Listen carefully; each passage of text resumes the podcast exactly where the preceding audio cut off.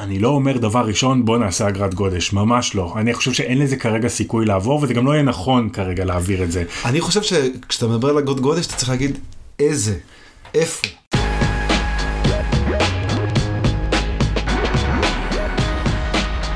ברגע שהציבור מריח שמשהו מרגיש כמו ניסיון לגבות כסף, התנגדו, בצדק. צריכים להסביר מה, מה האג'נדה פה. שלום וברוכים הבאים לאורבניסטים, הפודקאסט שלא רק בעניין של להעביר את הזמן בפקקים, אלא לנסות ולהבין למה הם קורים ואיך ואם אפשר לטפל בבעיה הזאת. היום אני ממשיך עם עומר בור, כלכלן ואיש תחבורה שעובד במחלקת הרכבות של משרד התחבורה הבריטי, ואנחנו מדברים על הנושאים האהובים, אגרות גודש, וגם קצת על הנושא הכיפי שבכלל לא מכעיס כל בן אדם בעולם, חניה חינם.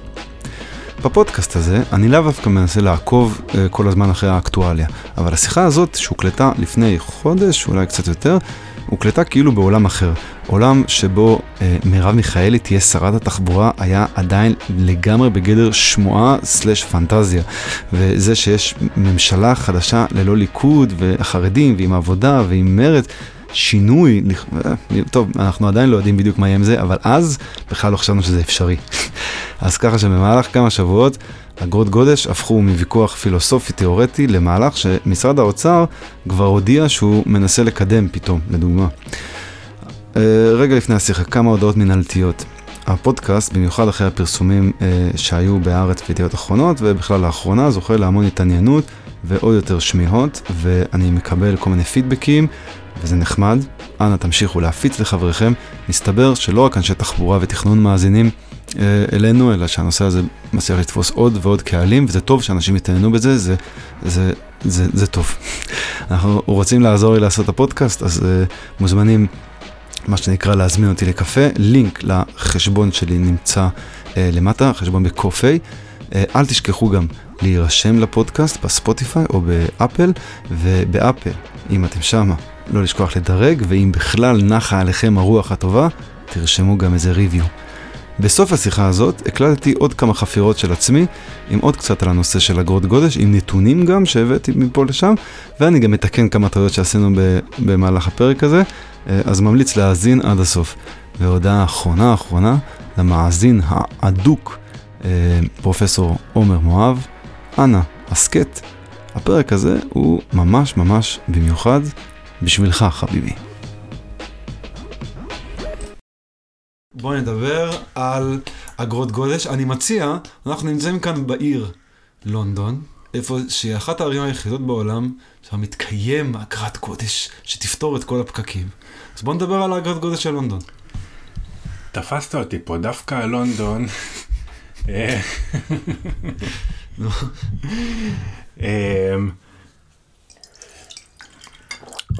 אני חושב שלונדון אה, עיריית לונדון אה, מתייחסת לאגרת הגודש כהצלחה.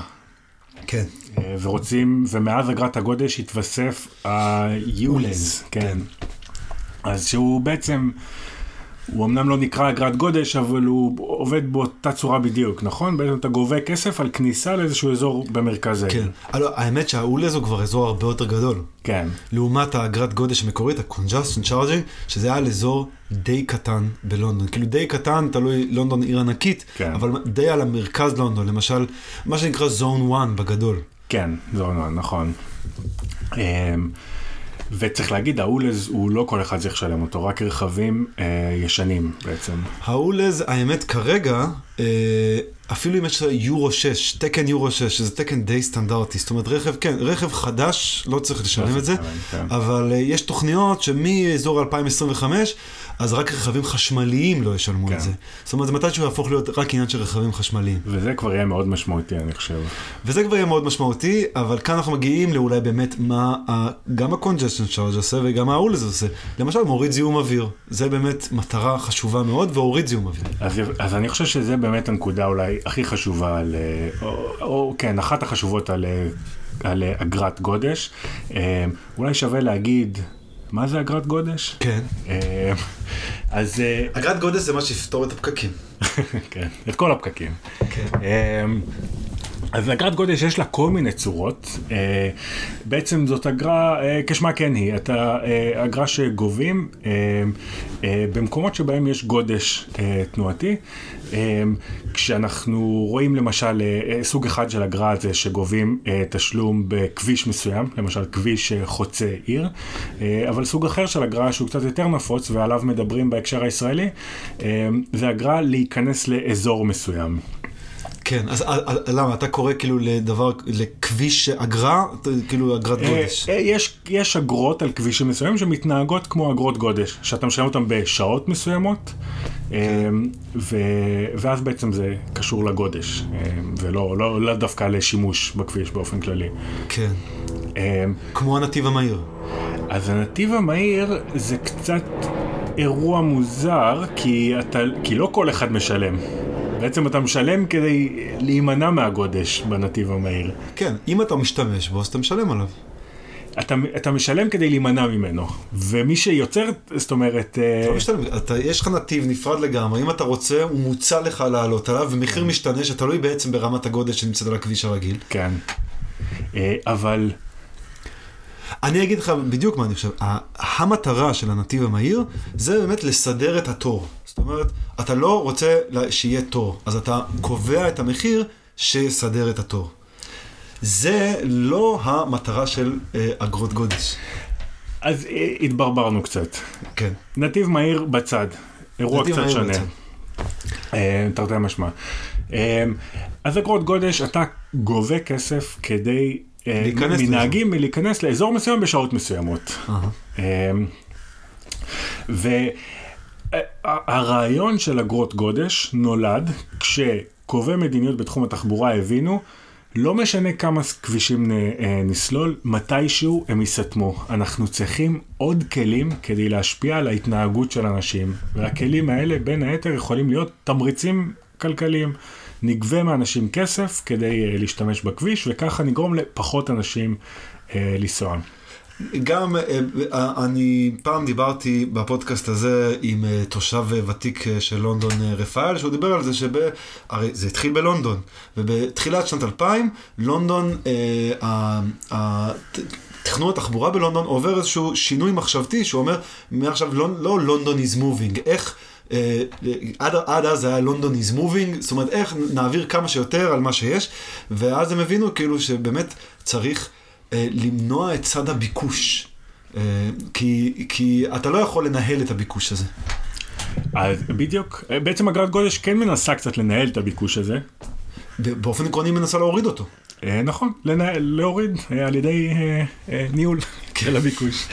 אה, לא, לנו, האם, לונדון או כל עיר אחרת יכולה פשוט, אוקיי, יש יותר מכוניות שרוצות להיכנס, פשוט נבנה יותר תשתית שהם יוכלו להיכנס. אז זה- בדיוק מה שהבינו, שאי אפשר לבנות עוד ועוד ועוד תשתית, צריך מתישהו גם קצת לנהל את הביקוש. האמת, אני חושב. שלהבדיל ממדינות אחרות, במיוחד ארצות הברית, פה באנגליה בכלל, הם תמיד ידעו שיש בעיה עם כבישים. זה לא היה חדש להם, הם תמיד ידעו. נכון, הם הבינו את זה כבר בשנות ה-90, היה אה, דוח שאני לא זוכר את השם שלו עכשיו, אה, אבל שנכתב בדיוק על זה, שהבין את הנושא הזה של ביקוש מושרה, אה, שעוד כבישים אומר עוד מכוניות, כן, אבל יש גם דברים מהרבה הרבה לפני זה, אבל גם שנות החמישים למשל, כשאוטוסטרדות רצו להיכנס, אתה תראה שפה בלונדון, יחסית לערים גדולות אחרות, אין הרבה אוטוסטרדות שנכנסות עמוק לתוך העיר. יש את ה-Westway באזור סארט, כאילו, הכניסה המערבית, שזה אזור די דפוק קצת של לונדון, אה, מאוד, מאוד מוטה רכב, ו, ואין הרבה אוטוסטרדות שנכנסות ל, למשל ללונדון. יש חלק מהערים הגדולות של אנגליה כן וחלק לא, אבל זה למשל לא דומה למה שקרה בארצות הברית, ששם טראח הכניסו כבישים לכל מקום.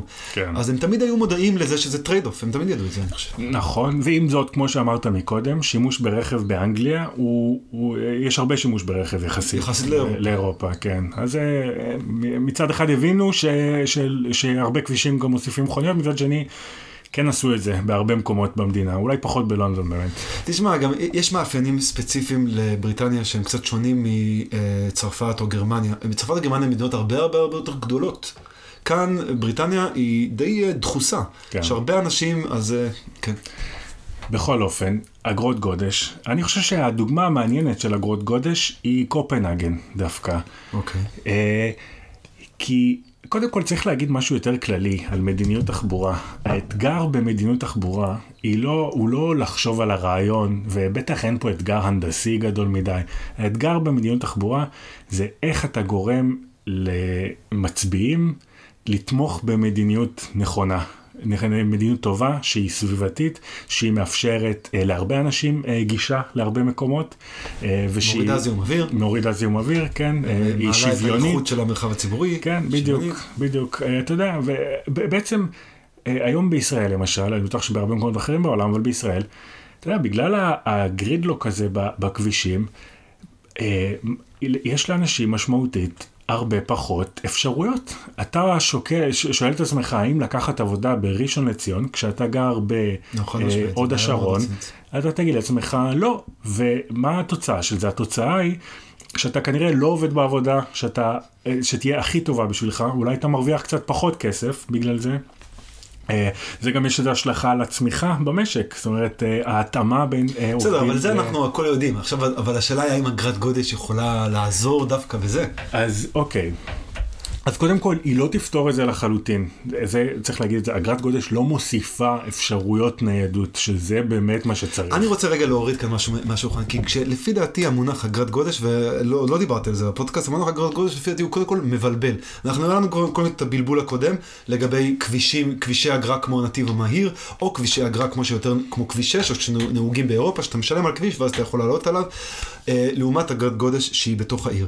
ועכשיו אני רוצה גם שנדבר על אה, בעצם, יש, יש רעיונות שבעיקר מגיעים מכיווני עומר מואב, פרופסור מאוד רציני ומכובד, אני מת עליו. אני באמת אוהב אותו, כי הוא, הוא, אין ספק שהוא נהנה גם מההצגה. אז uh, הוא, לפי דעתי, אומר משהו שהוא, קודם כל, לא במציאות. הוא אומר לנו שלא יודע, ניקח אגרה על כל הכבישים, נשתמש בהם לפי הביקוש שלהם, זאת אומרת שכל כביש, לפי כמה שאנשים רוצים לעלות עליו, ככה ייקבע המחיר.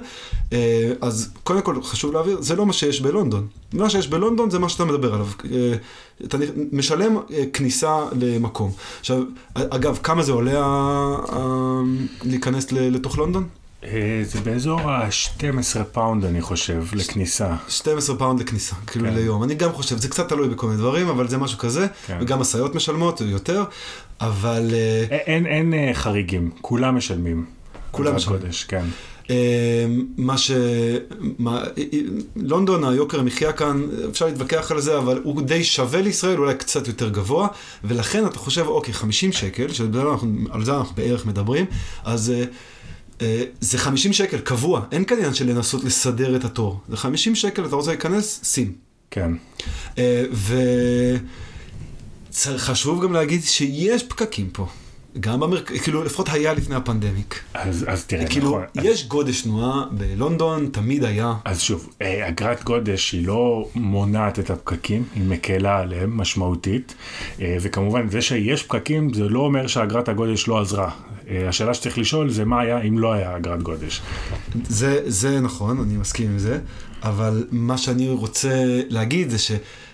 כשאנשים אומרים כזה, פשוט יש נטייה להציג את הנושא כצורה נורא נורא פשוטה. יש לך כאן מוצר, קוראים לו כביש, והוא ניתן בחינם. איזה טעות. אז אה, מה שאנחנו צריכים זה לפי הביקוש לאותו חתיכת כביש, נקבע מחיר, כי ככה זה עובד, טרח, ככה מצליבים את הגרפים, ונקבל אה, בדיוק את ה, אה, כמה שהביקוש יתאם להיצע. אז אני מסכים לחלוטין. עכשיו, אם... יש, יש גם עוד משהו, אני רוצה כאן להבהיר את הנקודה. יש עוד משהו שכלכלנים נוטים להגיד. הם נוטים להגיד, יש לך החצנות שליליות, externalities של רכב, שהם זיהום אוויר, שהם יצירת גודש, כל ה externalities. ולמה אתה לא משלם עליהם, יא קומוניסט? למה אתה יוצר כל כך הרבה החצנות ולא משלם עליהם? בוא ניקח את האגרת גודש הזאת, ומה שהיא תעשה, זה תגרום לך לשלם על ההחצנות שלך, וגם תסדר את התור שלא ייווצר גודש. זה מה שעומר מואב אומר. זה לפי דעתי מנותק מהמציאות, וחשוב להגיד שבלונדון זה לא קורה, וגם לא בקופנהגן, וגם לא במילאנו, וגם לא בסינגפור, בשום המקומות האלה, זה לא מה שקורה. אה, אז תראה, אני חושב שאנחנו צריכים להיות פחות מוטרדים מההתאמה המושלמת בין התיאוריה הכלכלית ומה שיש לה להגיד על ביקוש לכבישים, לבין איך שזה קורה בפועל. האם אגרת הגודש היא לשלם על ההחצנות השליליות, או האם היא לשלם על הגודש, או האם היא לשלם על כניסה לעיר, זה קצת פחות משנה איך מסתכלים על זה, אבל בשורה התחתונה, יש לנו סיבה טובה מאוד לגבות כסף על כניסה לאזורי הביקוש. אה, בשעות, בשעות הגודש. אה, סיבה טובה בדיוק בגלל ההחצנות השליליות ובגלל שאתה יוצר, בעצם בזה שאתה נכנס עם האוטו לאזור צפוף, אתה יוצר בעצמך עוד צפיפות. אה, אבל מה שממש מפריע לי, כשאני, ואני קראתי את המסמך של עומר מואב כן. עם שני שרייבר לגבי אה, אה, אה, אגרות גודש, הוא כותב שם למשל, ואתה אומר בוא נשים את התיאוריה הכלכלית בצד, אבל הוא לא עושה את זה. כי הוא אומר, אנחנו, אה, רכב זה דבר נורא יקר בארץ, וזה אני מסכים, רכב זה דבר נורא נורא יקר. אז בואו נוריד את המיסים האחרים שאנחנו משלמים על רכב, את מס הקנייה על רכב, את מס הדלק, נוריד את זה, במקום זה נשים אגרות גודש, ואז אתם פשוט דבילים, כי אני אומר מואב נורא נורא חכם, נסדר את זה באמת. עכשיו, מה שאני אגיד, לא, בואו נסתכל על התיאוריה הכלכלית. בפועל, כלכלת הרכב היא גירעונית. אנחנו, המדינה מוציאה על רכב הרבה הרבה יותר ממה שהיא מקבלת מהמיסים האלה. אז להוריד מיסים על רכב, אי אפשר. אנחנו כבר עכשיו, לכאורה לא גובים מספיק מיסים על רכב, אבל יש כאן איזושהי בעיה מובנית שאי אפשר להתחמק ממנה. אנחנו... רכב זה משהו שאם אין לך אופציות אחרות, אתה חייב להשתמש בו כדי להגיע למקומות, ואתה לא יכול אה, שהוא יהיה דבר נורא נורא יקר, ככה שרק לעשירים יהיה את הגישה אליו. אז אני, מס, אז אני חושב, אני מסכים איתך, אנחנו לא חייבים לקחת אה, את כל מה שעומר מואב אומר. אני לא יודע כל מה שהוא אומר, אבל לפי מה שאתה אומר, חלק, מ, אה, חלק מהחלקים בתיאוריה שלו אומרים בוא נוריד מיסים על רכב, אנחנו לא חייבים לקבל את זה. אפשר okay. אוקיי. לקחת רק את האלמנט של האגרת גודש, ולא לקחת את האלמנט אבל אז אגיד לך, הרכב עולה לי לתפעל אה, 3,200 שקל בחודש בערך. כמה אתה בדיוק רוצה עוד להעלות לי את זה? אז אה, תראה, זאת שאלה ש... זה כבר עכשיו נורא יקר, במיוחד לבן אדם שמרוויח משכורת חציונית במשק, שהיא כמה, אזור השמונה, עכשיו אולי המשכורת היא עשר, אל תפוס אותי במילה, אבל בכל מקרה, אתה רוצה עכשיו אה, שאני אשלם עוד אה, אלף שקל בחודש אגרת גודש? אז, אז אתה יודע מה, בוא באמת ניכנס למכניזם. של איך אפשר לעשות אגרות גודש, איך זה יכול לעבוד, כולל מה שאתה אומר, כולל ההתנגדות הזאת של אנשים, איך אפשר להתגבר על ההתנגדות ולשים אגרות גודש ככה שזה יהיה משהו שהוא אה, וייבילי מבחינה פוליטית. מי שרוצה לקרוא על, ה, על ההסברים של עומר מואב יכול לקרוא, זה, יש על זה הרבה באינטרנט, יש לו גם פודקאסט עם, אה, עם אטילה שומפלבי. אה, ושם מסבירים הכל, אה, בוא, בוא נפרגן לקולגות שלך בעולם הפודקאסטים. הלוואי הוא יגיע לדבר איתי. תקשיבו, תקשיבו להם, לא, תשמעו את הרעיונות שלהם. הוא עשה שלוש פרקים, ואני הקשבתי לרובם, על אה, תחבורה, ולפי דעתי, כאילו, ואני באמת מכבד אותו. אבל uh, הרבה מהדברים שהוא אומר מנותקים מהמציאות. כאילו, ומה uh, שמפריע לי בו, וזה כאן עניין של כלכלה, מה שנקרא ניאו-ליברלית. אחד מההאשמות שאנחנו מאשימים כלכלנים ניאו-ליברליים, זה שהם חושבים שמה שהם אומרים זה לא דעה, זה לא אידיאולוגיה, הם חושבים שהם פשוט למדו את הנושא, הם יודעים את האמת. וזה לא נכון. יש כאן אידיאולוגיה. אגרות גודש גבוהות זה אידיאולוגיה. זה אידיאולוגיה. אולי, לא יודע.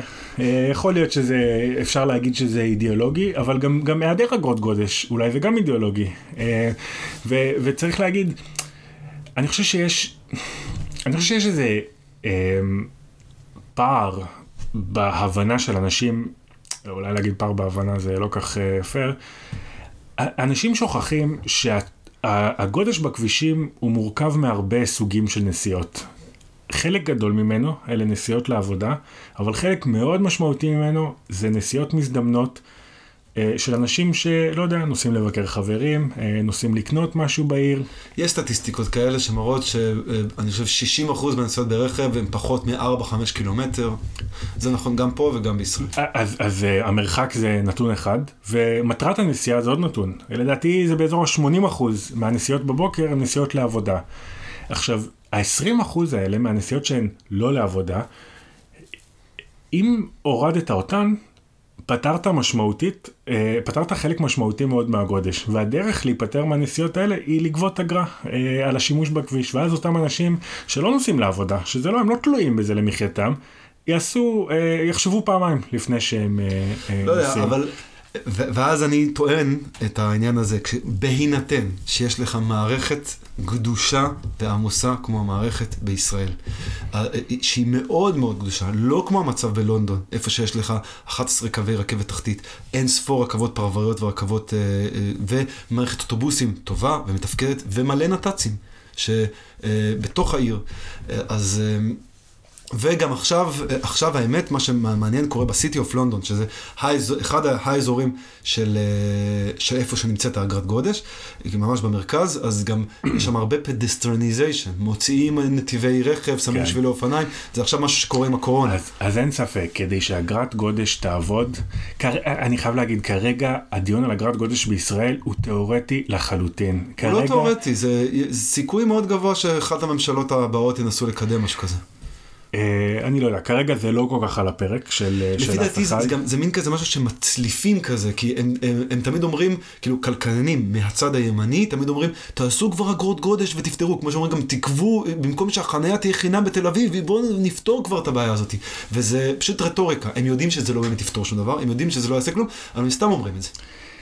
אני, אני לא יודע, אני חושב שלגבות יותר על חניה זה, זה חשוב מאוד, זה, זה אחד מהכלים, כלי המדיניות של תחבורה שלא משתמשים בו מספיק. אני גם חושב, אבל אני חושב שלפשט את הדיון הזה לפשוט תגבו כסף, כמה שהביקוש אז- הוא, הוא כיוון פשוט לא אז, נכון. אז אני מסכים, וגם, וזה גם לא עובד ככה. בסוף יש פוליטיקה ויש דמוקרטיה, ואי אפשר פשוט לעשות דברים, כי או שפשוט לא יבחרו בך, או שלא תצליח מבחינה משפטית להעביר אה, אה, מהלכים כאלה. תשמע, יש, יש לנו, אחד הנושאים המעניינים בעניין של אגרות גודש זה מה שקורה בניו יורק לאחרונה. ניו יורק הם ניסו אה, להעביר אגרת גודש במנהטן. מנהטן זה אזור, אני לא הייתי בניו יורק, אבל ממה שאני יודע, זה מנהטן, זה מרכז, מרכז, מרכז העיר. זה גם מאוד, אזור מאוד מוגדר, כי זה אי. כן. אז uh, מאוד קל להגיד, אוקיי, אתה חוצה את הגשר, אתה נכנסת למנהטן, גרים שם לא מעט אנשים, זאת אומרת, זה גם אזור מגורים וגם האזור עסקים, גרים שם מיליון נקודה שבע, אני חושב, אנשים, והם מנסים לקדם אגרת גודש מלא מלא זמן,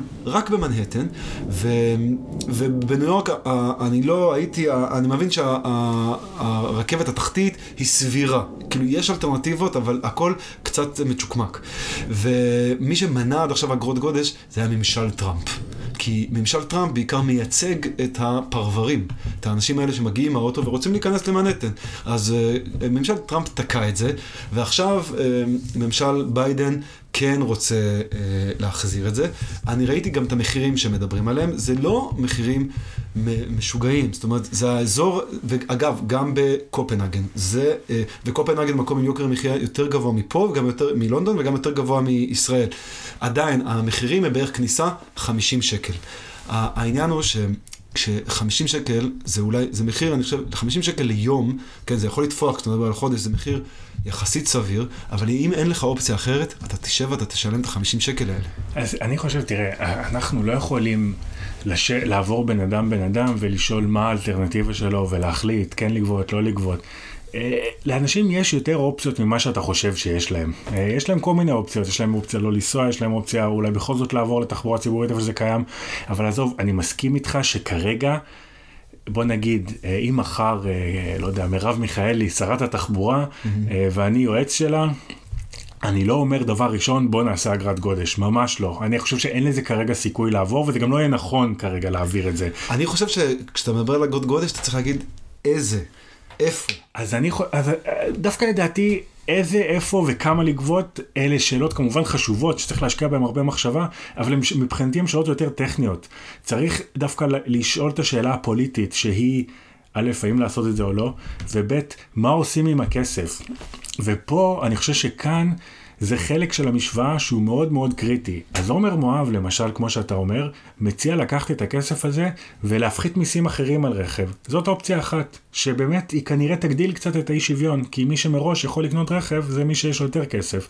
אבל אופציה אחרת זה לקחת את הכסף הזה ולהוסיף תחבורה ציבורית, בין אם זה להוסיף רכבות, בין אם זה להוסיף אוטובוסים, ואני חושב שזאת תהיה גם אופציה הרבה יותר הוגנת, כי אם אתה אומר לאנשים, אל תיכנסו לפה בשעות העומס, כי זה פוגע בכולנו, אז אתה צריך גם לתת להם אלטרנטיבה, ולא רק להציע את, ה, אה, את המקל. אוקיי, okay, אבל אנחנו רואים שגם פה, אגרת גודש, למשל, אני כן רוצה להתעקש, בואו נדבר על אגרת גודש לתל אביב, בסדר? Mm-hmm. ירקון, איילון. כן. אה, אז אם נדבר על אגרת גודש, אין ספק שמי שכאילו הכי ייפגע מזה זה הערים מסביב. נכון. אז... העניין הוא, איזו, איזו אופציה אחר, אחרת יש להם? אנחנו עכשיו מדברים על רכבות קלות, רכבות זה, אבל אה, איזה, איזה אופציה אחרת? בדיוק בגלל זה, בדיוק בגלל זה אני לא חושב, אני חושב שאי אפשר כרגע מיד לעשות אגרת גודש. אנחנו קודם כל צריכים ליצור איזשהו... להחליט מה, מהו המטרופולין שאנחנו מדברים עליו, אה, לארגן אותו ביחד ככה שהמטרופולין יוכל לקחת החלטות על השקעה בתחבורה ביחד, ככה שכפר סבא תוכל לשבת עם רעננה ועם תל אביב ועם אה, אה, רמת השרון והוד השרון ולהחליט על השקעות. אה, ואתה שואל מה האלטרנטיבה? אז בוא נייצר את האלטרנטיבה. אה, ואז אה, אפשר לדבר על, על איך, אה, איך גובים. אני לא אומר לחכות עד שהיא תהיה קיימת האלטרנטיבה, אני אומר בוא נשב, נחליט מה עושים מבחינת לגבות את האגרות ומבחינת איפה להשקיע את זה, ואז אפשר לצאת לדרך. אם אני הייתי היועץ של מרב מיכאלי, שרת התחבורה הבאה, אני הייתי אומר לה ככה, בוא נתחיל עכשיו לדבר על אגרות גודש, כי אני לא מתנגד לקונספט, אני פשוט אומר שזה מאוד חשוב איפה ומה. אגרת גודש, הייתי מתחיל בתוך, בתוך תל אביב, אחוזת בית, נראה לי שם האזורים, שדרות רוטשילד, האזורים של העסקים הכי כבדים, מקומות שכרגע גם ככה אה, מצוקת החנייה אה, שם היא כאילו בלתי אה, אפשרית. זה לא שכאילו אף אחד כבר לא נכנס לשם בתקווה שיהיה לו חנייה, אלא אם אין לו המון המון המון כסף. אוקיי, עכשיו אם יש לך המון המון כסף, בוא נמסה אותך, על הכיפאק. אני בעד מאוד למסות עשירים, מאוד בעד. אז, אז אני אומר, בוא נתחיל אגרת גודש קטנה שמה, ואפילו אני הייתי אומר גם לשרה מיכאלי, בוא נדבר על איזה אגרת אולז רחבה יותר.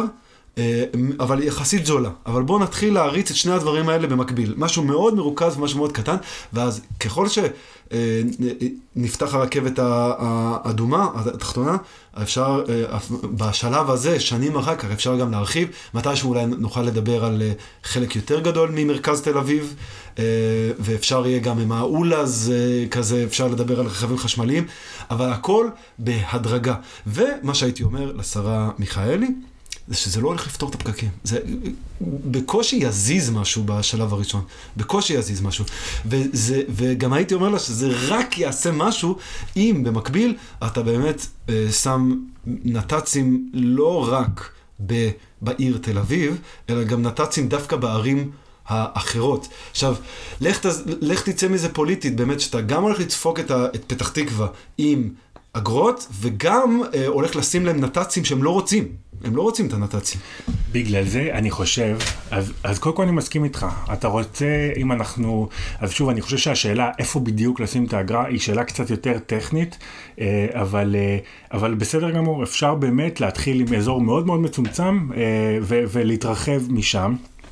אם, אם כבר אנחנו, אם נושא השיחה הוא כבר מה העצות שאנחנו נותנים, שהיינו נותנים לשרת התחבורה החדשה, אז, אז אני אגיד לך את האמת, אני חושב קודם כל, מבינים, אני חושב, כבר בישראל, שהמצב התחבורתי הוא אקוטי, וזה באמת אה, משבר שצריכים אה, להתחיל להבין איך יוצאים ממנו, צריכים לקבל הרבה הרבה החלטות. כדי לקבל הרבה החלטות, אתה צריך הרבה גופים שיכולים לקבל החלטות. אז קודם כל, כמו שאמרנו אה, מקודם, הייתי מאפשר ליישובים להתאגד תחת איזושהי רשות תחבורה, ש... שיהיה להם יותר עצמאות ויוכלו לקבל החלטות. זה לא החלטה אינטואיטיבית לשרה בממשלה שרוצה יותר כוח אצלה, אה, לתת קצת כוח אה, ל...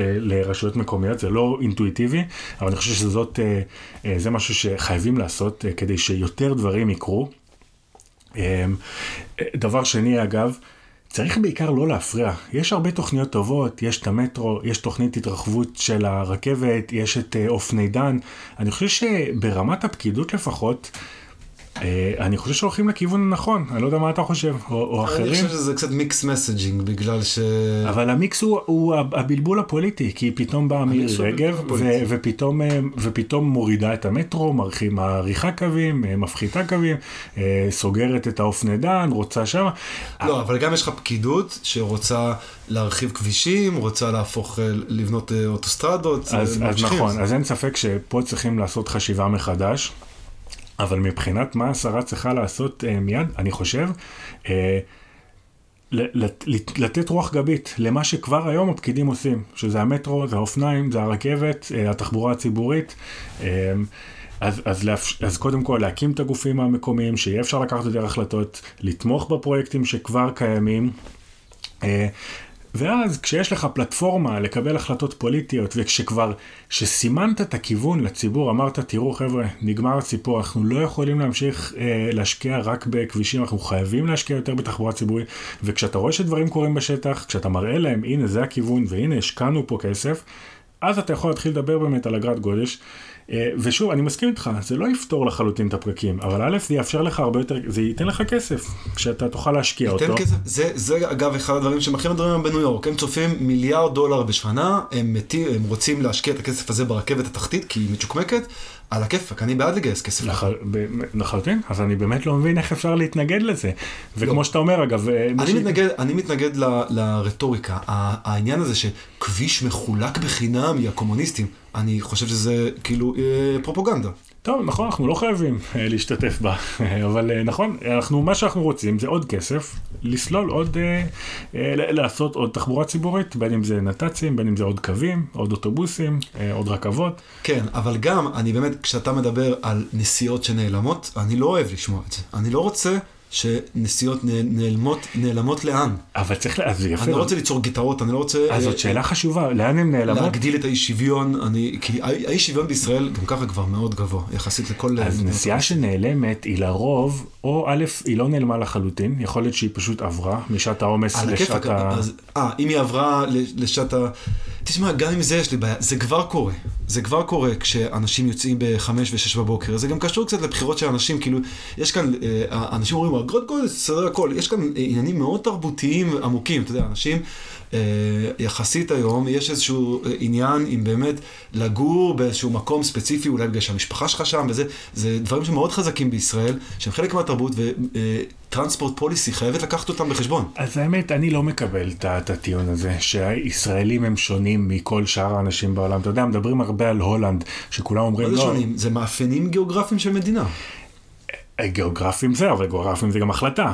איזה סוג ערים יש לך, איזה סוג תחבורה יש, זאת החלטה, היא לא חייבת להיות כמו שהיא כרגע. נכון, תשמע, אם, אה, אוקיי, ישראלים רוצים לגור ליד המשפחה, אם היה מקום לכולם לגור במטרופולין צפוף ומתפקד טוב בגוש דן, על הכיפאק, כולם היו גרים ליד המשפחה שלהם, כמו שהם רוצים. אז אני חושב שישראלים רוצים לראות את המשפחה, לאו דווקא לגור לידה. הם רוצים לעשות הרבה ילדים, ואז הם גם צריכים עזרה, אה, הם רוצים לגור ליד המשפחה. טוב, לא, לא יודע, גם ישראלים זה, כן, גם- גם אנחנו ישראלים. אמ, אני לא יודע, אני חושב שבסוף בני אדם בכל העולם הם פחות או יותר דומים ברצונות והצרכים שלהם, כמובן, אם, אה, אה, כמובן יש יוצאי דופן, אבל, ויש כמה, יש בשוליים כל מיני הבדלים, אבל בסופו של דבר אנשים רוצים, מה שנקרא, להגיע למקומות ולעשות דברים. זה מה שתחבורה צריכה לתת להם.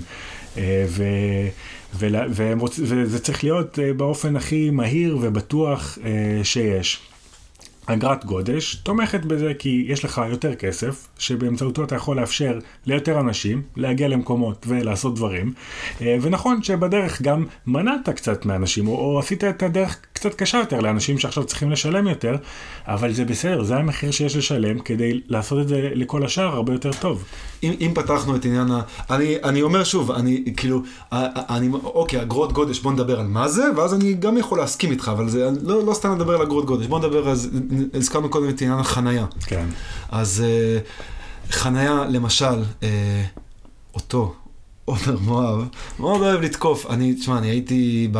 היה אה, עם הכנס מטרו שהוא תקף את אדריכל, תקף, כן. את אדריכל העיר תל אביב, למה אתם מחלקים חניה חינם בתל אביב? והוא, כן. האדריכל יאיר דוד, הוא איש, איש נחמד, איש טוב, שרוצה לעשות דברים טובים בתל אביב, אני, אני לא מכיר אותו כאילו זה, אבל...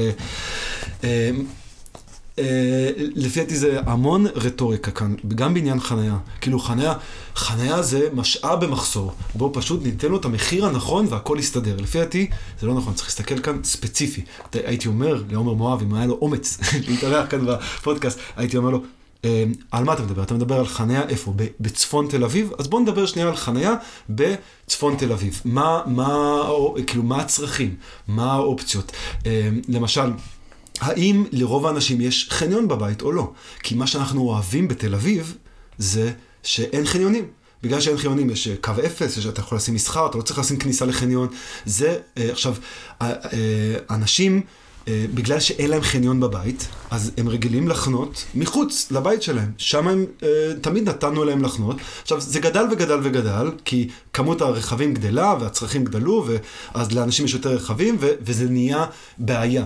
אבל עדיין, אה, אם עכשיו אה, תגבה על חנייה שלתושב תל אביב עלתה פעם אה, אה, כלום כסף, ועכשיו פתאום תעלה המון המון כסף, אז בעצם מידרת את מי יכול לגור בתל אביב, רק אנשים שיכולים לשלם על החנייה.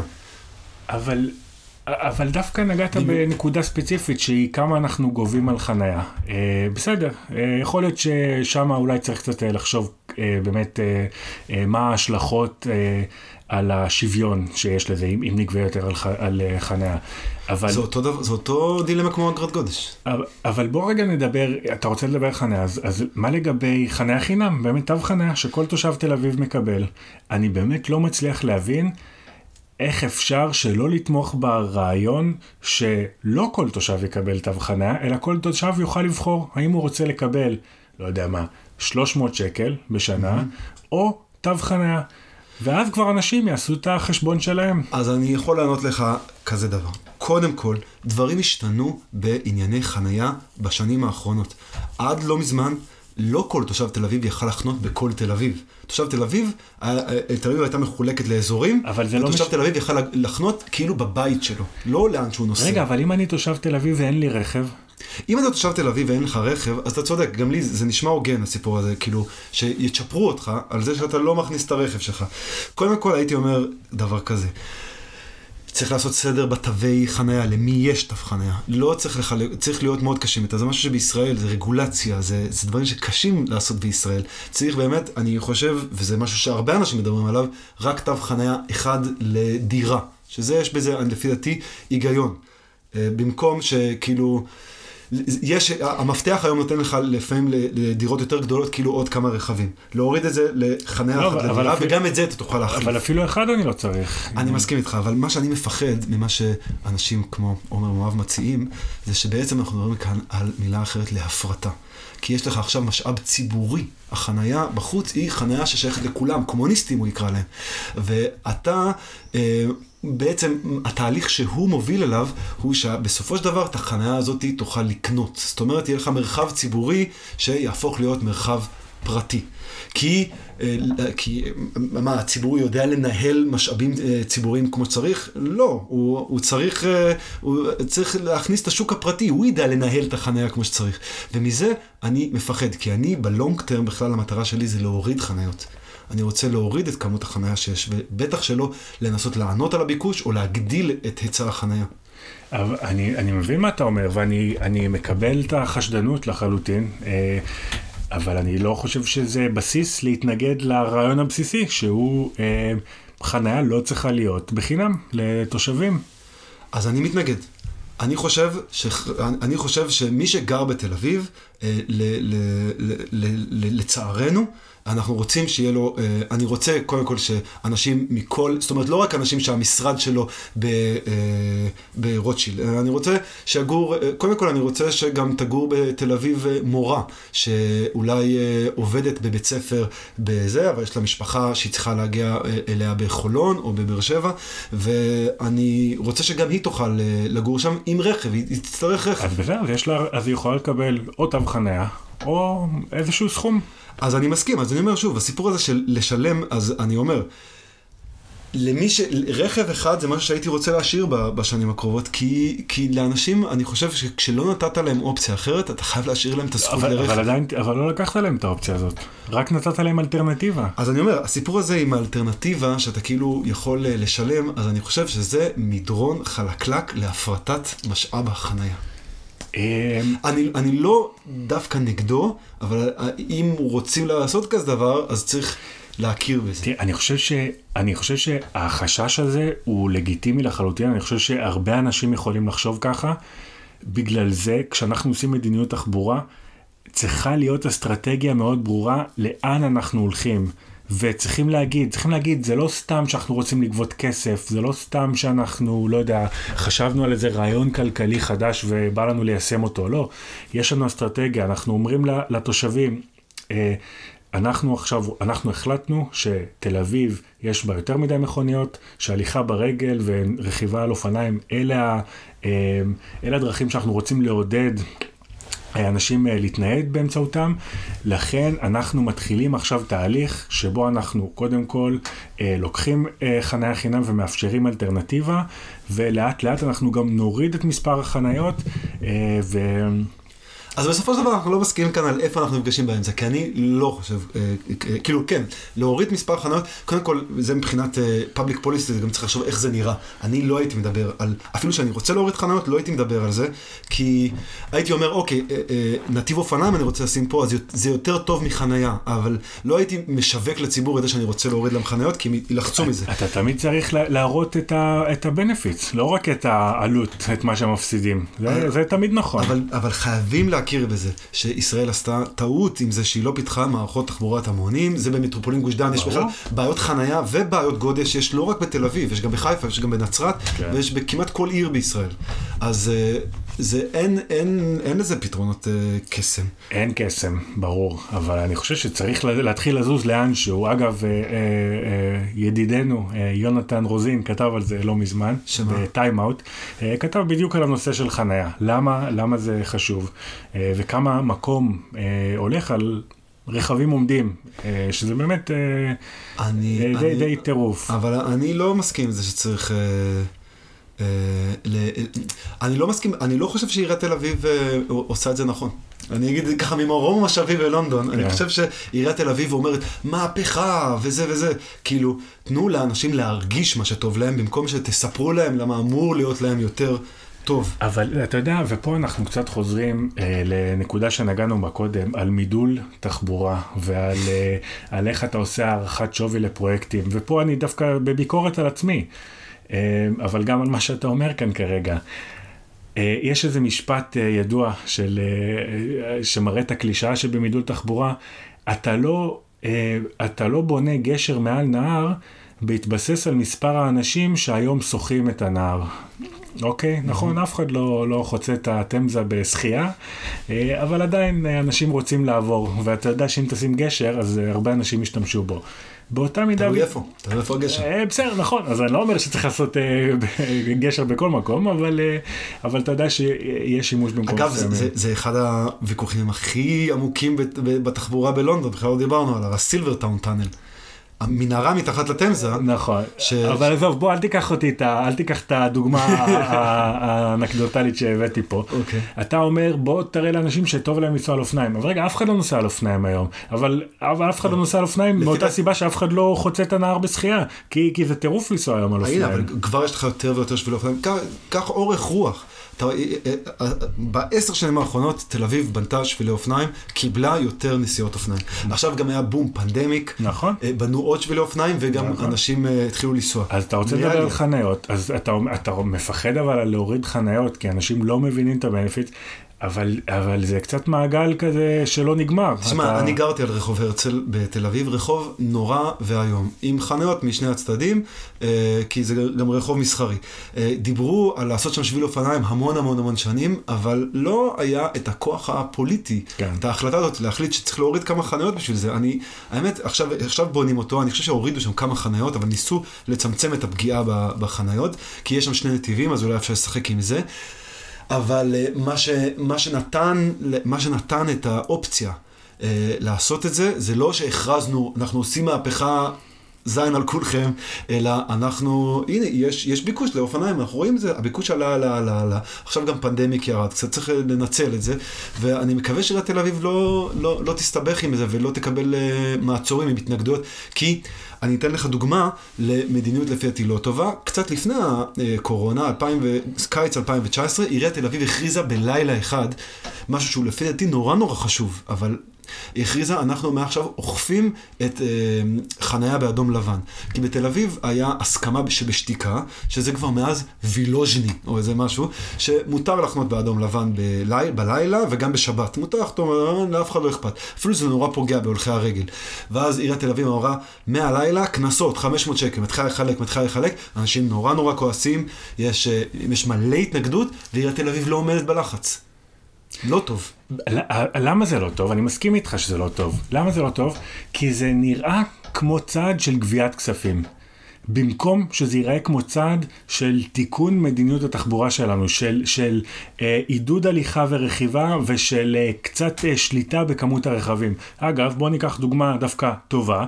עינת קליש, שעכשיו uh, בטוויטר uh, ראינו ש, uh, שעושה צעד נגד אנשים שמחנים על המדרכה, ואני חושב שהיא כתבה בטוויטר, אנחנו לא רוצים את הכסף שלכם, אנחנו לא רוצים את ה-500 שקל, אנחנו רוצים שלא תחנו על המדרכה. כן. אם זה מה שעיריית תל אביב הייתה אומרת... אגב, עיריית קליש גם, אה, למשל, דוגמה לפי טובה לחניה שלא צריכה להיות חינם, זה שהים אה, בחיפה משאב מאוד מאוד חשוב, ויש פשוט חיננים ענקיים על הים, ותמיד כן. היה החיננים האלה בחינם.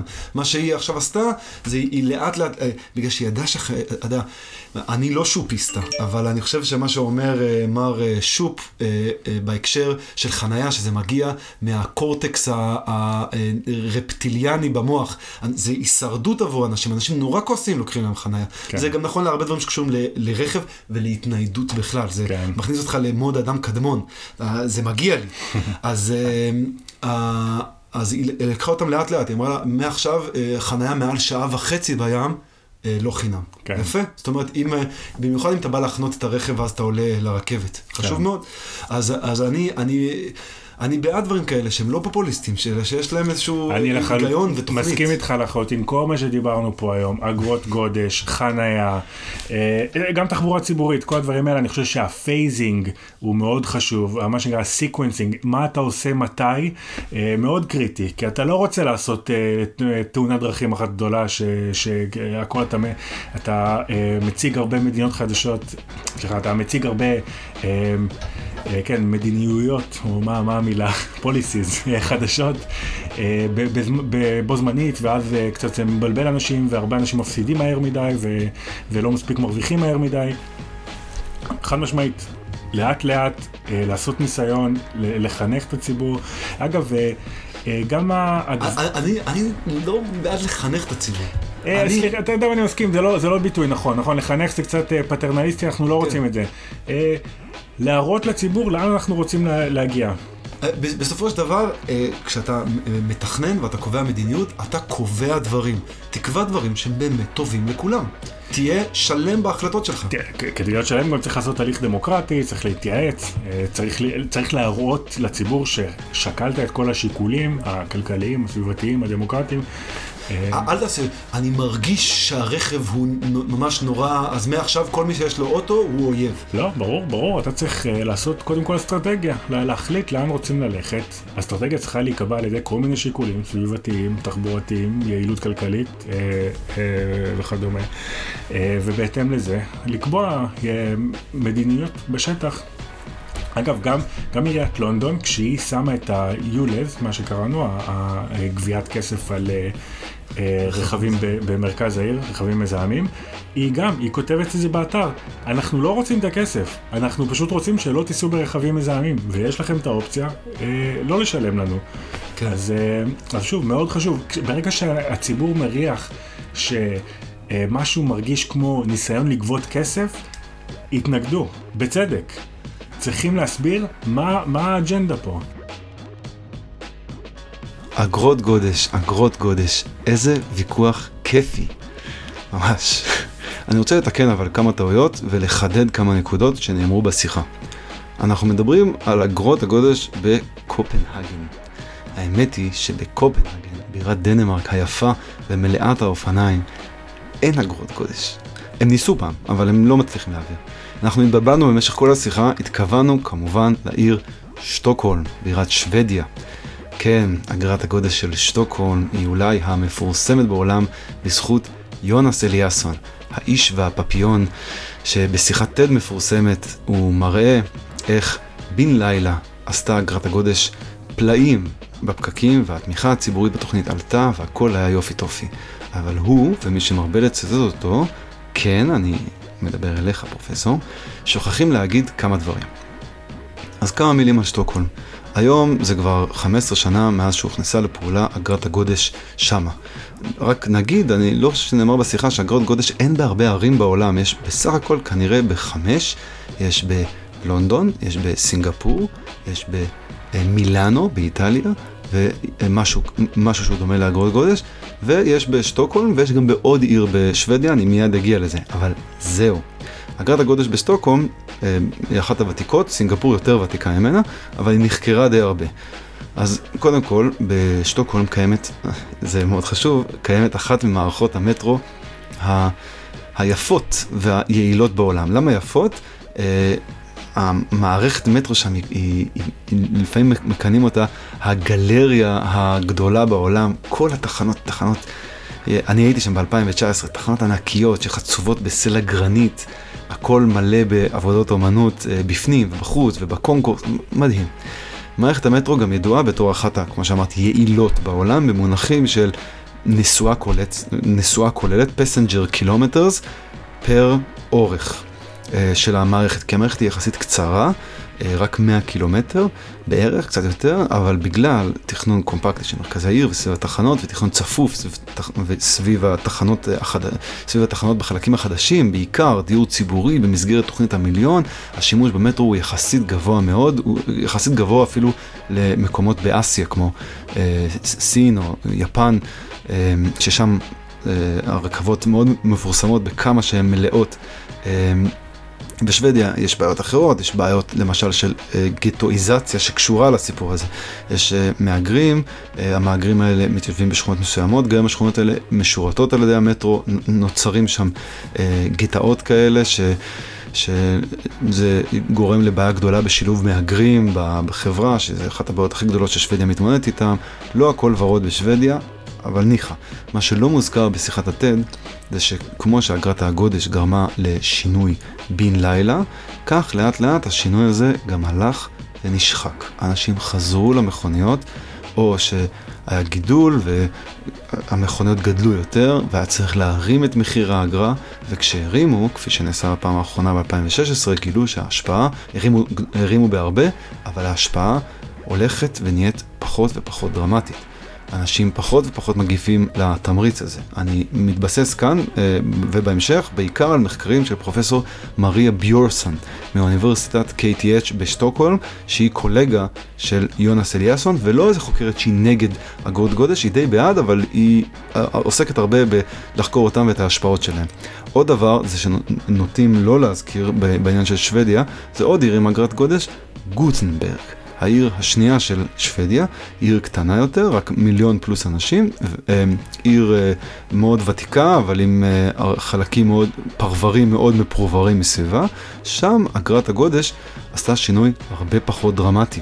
היא חדשה יותר, היא נכנסה רק ב-2013, וכשהיא נכנסה היא הורידה את התנועה בפחות מ-10%, וגם השחיקה באפקט מאז שהיא נכנסה הייתה מהירה יותר משטוקהולם, ודעת הקהל הייתה שלילית יותר משטוקהולם.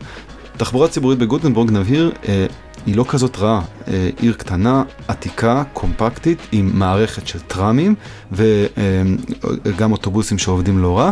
בסך הכל היה שם שימוש של 26% מהנסיעות בתחבורה ציבורית, בואו רק נשווה את זה ל-8% כרגע במטרופולין תל אביב, זאת אומרת הרבה יותר, והנסיעה בתחבורה ציבורית עלתה רק ב-2% כשהוצגו אגרות הגודש, השימוש היחסי ברכב, 40%, בתל אביב, נזכיר, זה פי 2, מעל 80%. אה, פר נסיעה. השימוש ברכב ירד רק בין 2 ל-3 אחוז בעקבות האגרה. אני מצטט את פרופסור ביורסון, בעלי הכנסה נמוכה משלמים חלק גדול יותר מהכנסתם באגרת הגודש בגוטנברג, מכיוון שכל בעלי ההכנסה הנמוכה והגבוהה הם תלויי רכב במידה רבה בגוטנברג. מה, ש, מה שנקרא אין אלטרנטיבה. אגב, גם יונס עצמו במחקרים שלו מודה שאגרת גודש היא בפירוש מס רגרסיבי, קרי מס שפוגע יותר בבעלי הכנסה נמוכה מאשר בבעלי הכנסה גבוהה. וגם הוא ומריה מסכימים עם שניהם שאפשר לתקן את העיוות הזה רק על ידי הקדשה מיוחדת של הכסף שנצבר מאגרת הגודש באופן כזה שהיטיב יותר עם בעלי הכנסות נמוכות. זאת אומרת שתוכניות כאלה יהיו פריות, חייבים את הכסף הזה להקדיש למשהו שהוא אה, ספציפית מיטיב עם בעלי ההכנסות הנמוכות, בדרך כלל זה להשקיע בתחבורה ציבורית, כמו שנאמר כאן בפרק. אז צריך לזכור את זה כשאנחנו מדברים על הכסף מהאגרה, שפשוט יסדר את התור, ואז עם הכסף הזה אה, נוריד את מחירי אה, החזקת הרכב, את מס הקנייה, את אגרת הרישוי. אה, זה עומר מואב אומר, כתוב אצלו, לא אני, לא אני אמרתי, אז חשוב לזכור את הדברים האלה. זה אה, בקשר למחקרים של פרופסור מריה בורגסון משטוקהולם, אני אשים אה, קישור לזה ב description. ועוד מילה נוספת גם על אגרת הגודש בלונדון. לונדון כיאה לעיר עשירה, שבה יש אלטרנטיבה סך הכל טובה לשימוש ברכב ודמות תחבורה ציבורית מצוינת, אולי מהטובות בעולם, אגרת הגודש היא יקרה יותר ממה שאנחנו אמרנו בשיחה, היא 15 פאונד ליום בימינו, אה, היא עולה כל הזמן לאט לאט, ככה זה לא איזה הצלפות.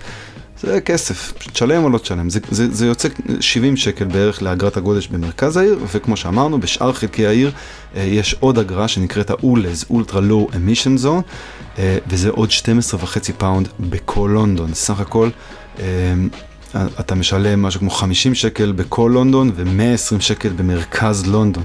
בואו נעשה את החישוב שהאדם שרוצה לנסוע למרכז לונדון 25 ימי עסקים בחודש, אז מדובר על תוספת של בערך 3,000 שקל בחודש. קרי, מדובר על הכפלה של עלות החזקת רכב, שהיא בישראל דומה לזה של לונדון, בערך 3,000 שקל בחודש, כולל הכל, כן? אגרות, פחת. אמ, וביטוחים, כל הדברים, זה בערך 3,000 שקל בחודש, זה המון כסף, והאגרה היא יקרה, אני בטוח שתסכימו.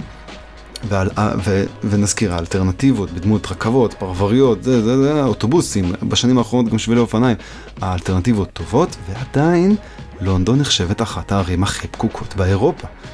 ואפילו בעולם לפי מדדים מסוימים. למה זה? בגלל שבחלקים גדולים בעיר לונדון עדיין יש כבישים רחבים מאוד, רחבים מדי וארוכים מאוד, ויש מחסומים להולכי רגל, במיוחד בדרום ומערב העיר שידועות כעוינות להולכי רגל, אפילו שבחלקים מהם יש תחבורה ציבורית מצוינת, אה, קנזינגטון, מחוז עם, עם, עם, עם אה, אה, רכבת תחתית מעולה, עדיין הרכבים שם חוגגים. מה קורה? אנשים שיכולים להרשות לעצמם מעדיפים לנסוע ברכב אם נותנים להם. כדי להגביל שימוש ברכב פרטי צריך להצר את הרחובות, להקשות על תנועה חופשי, להעדיף אה, תנועה של אה, כלים אחרים, למנוע תנועה מהירה של רכב שמסכנת אחרים וגורמת להם לא לרצות להיות שם, לצמצם את החנייה.